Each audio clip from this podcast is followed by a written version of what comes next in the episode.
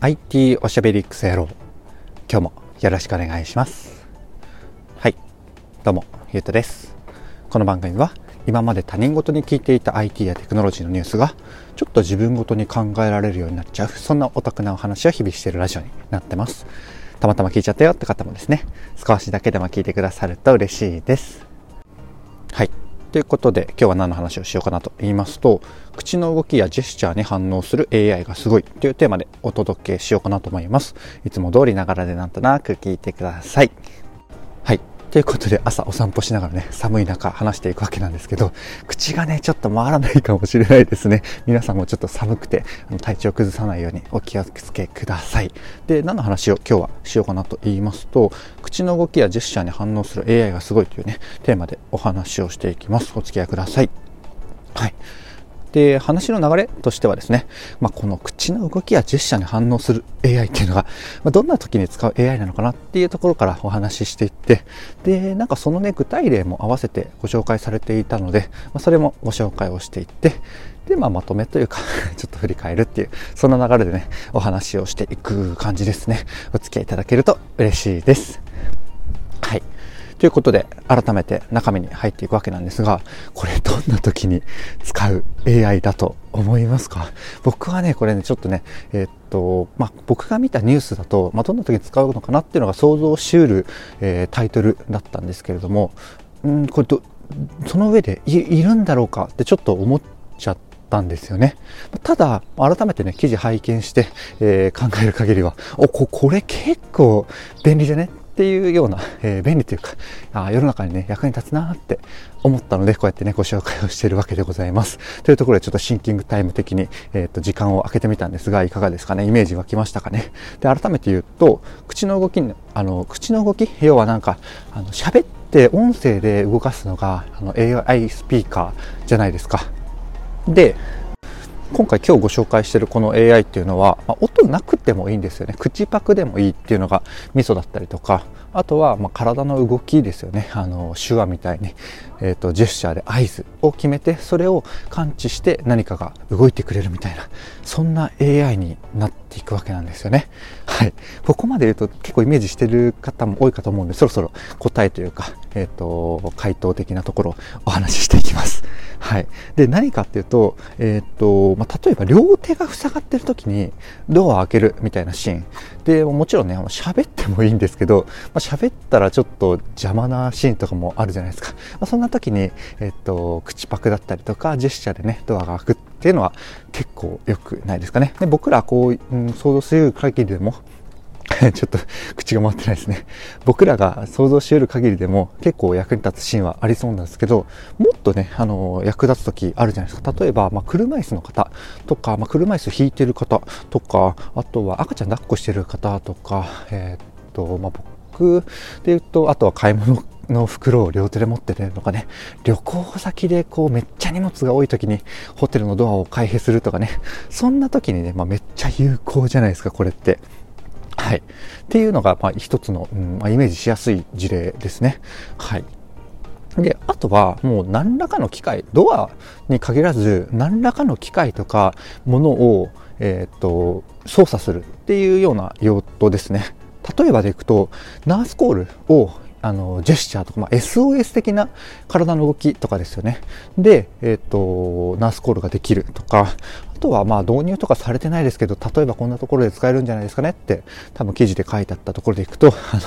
照明器具を動かすとか、空調設備、まあ、エアコンとあえて書いてなかったのが、多分よりこう事業者向け、僕ら、えっと、家で使う感じというよりは、多分どっか、えー、施設で使っていくような感じだと思うんですけど、え照明器具とか空調設備とか、えっと、昇降機設備とか書いてありましたね。エレベーターなのかなあとはサイネージ、デジタルサイネージとか、あるじゃないですか。あの広告が、えー、っと、物体でね、あの看板的に置いてあるデジタル上のやつとか、あとは、まあ、改めて病院のナースコールとかがね、こう事例というか、えー、こんなところで使えそうですよっていうのが多分作ってる側の、えー、意見としてね、書かれておりましたという ところですね。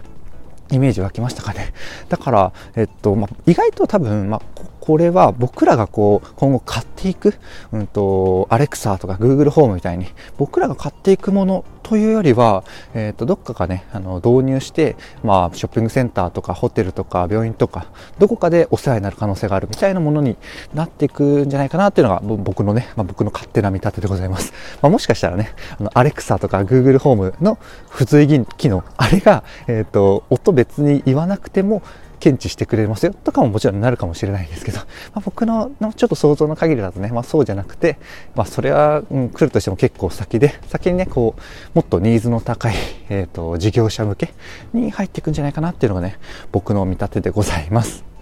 はいで、まあ、ちょっとね事例としてご紹介されていたのが、まあ、もうちょっと解像度上げてね想像していただくのにいいかなと思うので、えっと、1個だけ、まあ、ドアの開閉のところもう少し詳しくちょっと話してみようかなとここから思います。で、まあ、改めて言うと、これって要はね、ドアの近くに立ったら、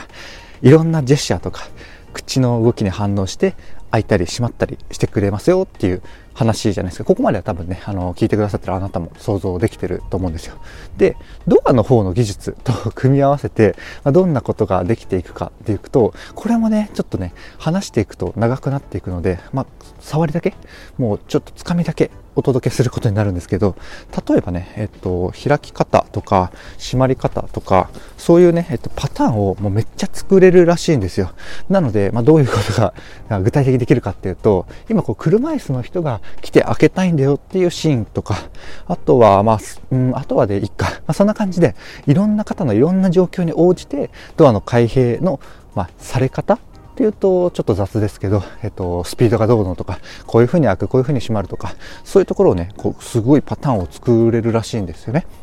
だから、こう、ジェスチャー1、2、3、4とか、なんか増えたらね、ちょっとわかんなくなりそうですけど、えー、技術的にはというか、そういう感じで、えっ、と、多分ね、映像のね、画像認識的なもので、えっ、と、検知して動くのもそうだし、ジェスチャーの種類とか、口パクの種類とかも、早く開けとか、遅く開けとかね、わからないですけど、そういうものに反応して、えっ、と、それに対応したドアがね、安全に動いてくれるみたいな、そんなものになってるらしいんですよね。すごいですよね。はい。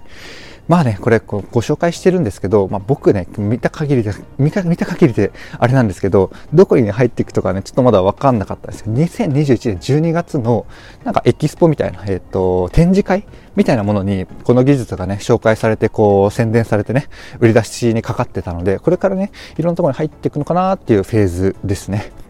なのでちょっと僕も見たことないし、どこに入るかわからないんですけど、ぜひね、あの、見たら教えてください。僕も見かけたらシェアするようにします。はい。というところで大体ね、えっと、中身について話したいところは話せてきたんですが、いかがでしょうか？最後にちょっとね、振り返りながらまとめながら、ちょっと妄想、あの、繰り広げながら終わろうかなと思いますので、お付き合いください。はい。で、まあ、改めて言うとね、えっと、これはね、2B 向け？というか、まあ、事業者向けみたいな、ニーズの高いところが入っていて、その先でね、その先でそこの利用者として、まあ、僕らがね、恩恵を受ける可能性が高いかなっていうサービスでございますと。はい。で、えっ、と、これがね、まあ、他にも、まあ、うん、こんな時に使えるんじゃないかなっていうところは書いたものの、うんまあ、どんな時に口の動きやジェスチャーとかで、あの、物が動いたら、物とか、えっ、と、と機械が動いたら嬉しいかっていうのはね、ぜひね、想像してみてはいかがでしょうか。ちょっと車来たんですが、ちょっとそのまま続けますね。と言ったんですが、めちゃめちゃ噛んだので一旦切りました。で、そのね、考え、あなたが考える、えー、つまみというか、元ネタとしてちょっと僕のアイデアをね、適当なものをご紹介をしていくんですけど、まあ、最後ね、えっ、と、それ何かっていうと、あの、風呂とか、これ一旦ね、ちょっと僕が 2C というか、僕ら身近でどんなところで入ったら嬉しいかなっていうのをちょっと想像してみました。で、今ちょっとちらっと言っちゃったんですけど、お風呂ですね。あの時って、まあ、めちゃめちゃ目つぶって、なんか手探りで物を探したりとかしようとするじゃないですか。目つぶってこう、えっ、ー、と、シャワーの位置とか、なんか、おーってこここっちなかったとか、なんかありますよね。あのわちゃわちゃを、なんかいい感じに解決してくれないかなってちょっと想像したんですよね。なんかシャワーの位置がこう教えてくれるなのか、シャワーの、シャワーがこう自分の方に来てくれるのかとか、出てくれるのかとか、シャワーが出し、シャワーがこうオンになるとかね。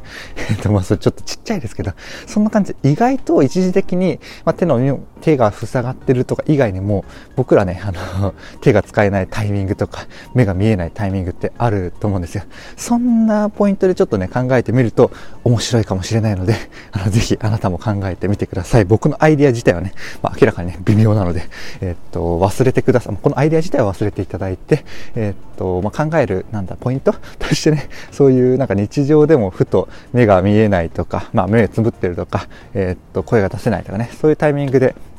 あの、機能しそうなものをちょっと想像してみてはいかがでしょうかっていうお話でございます。いかがでしたでしょうか？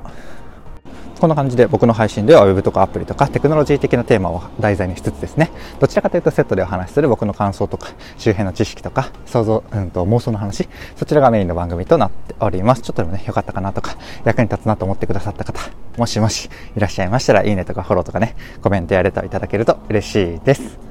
あとは毎度のお知らせになって恐縮なんですけど、あの、Apple Podcast とかね、Spotify のレビュー、星5ポチッと押すだけでも、あの構わないので、それだけなんとかお願いできると助かります。はい。というところで最後までお聴きいただき本当にありがとうございました。まとめ聞きとかをね、過去配信しやすいようにプレイリストまとめてるので、ぜひそちらもあの説明欄チェックしてみてください。というところで最後までお聞きし、お聞きお聞きいただき、本当にありがとうございました。寒いのでね、お体に気をつけて、今日もゆったり、ゆったり、ゆるく頑張っていきましょう。ではではまた。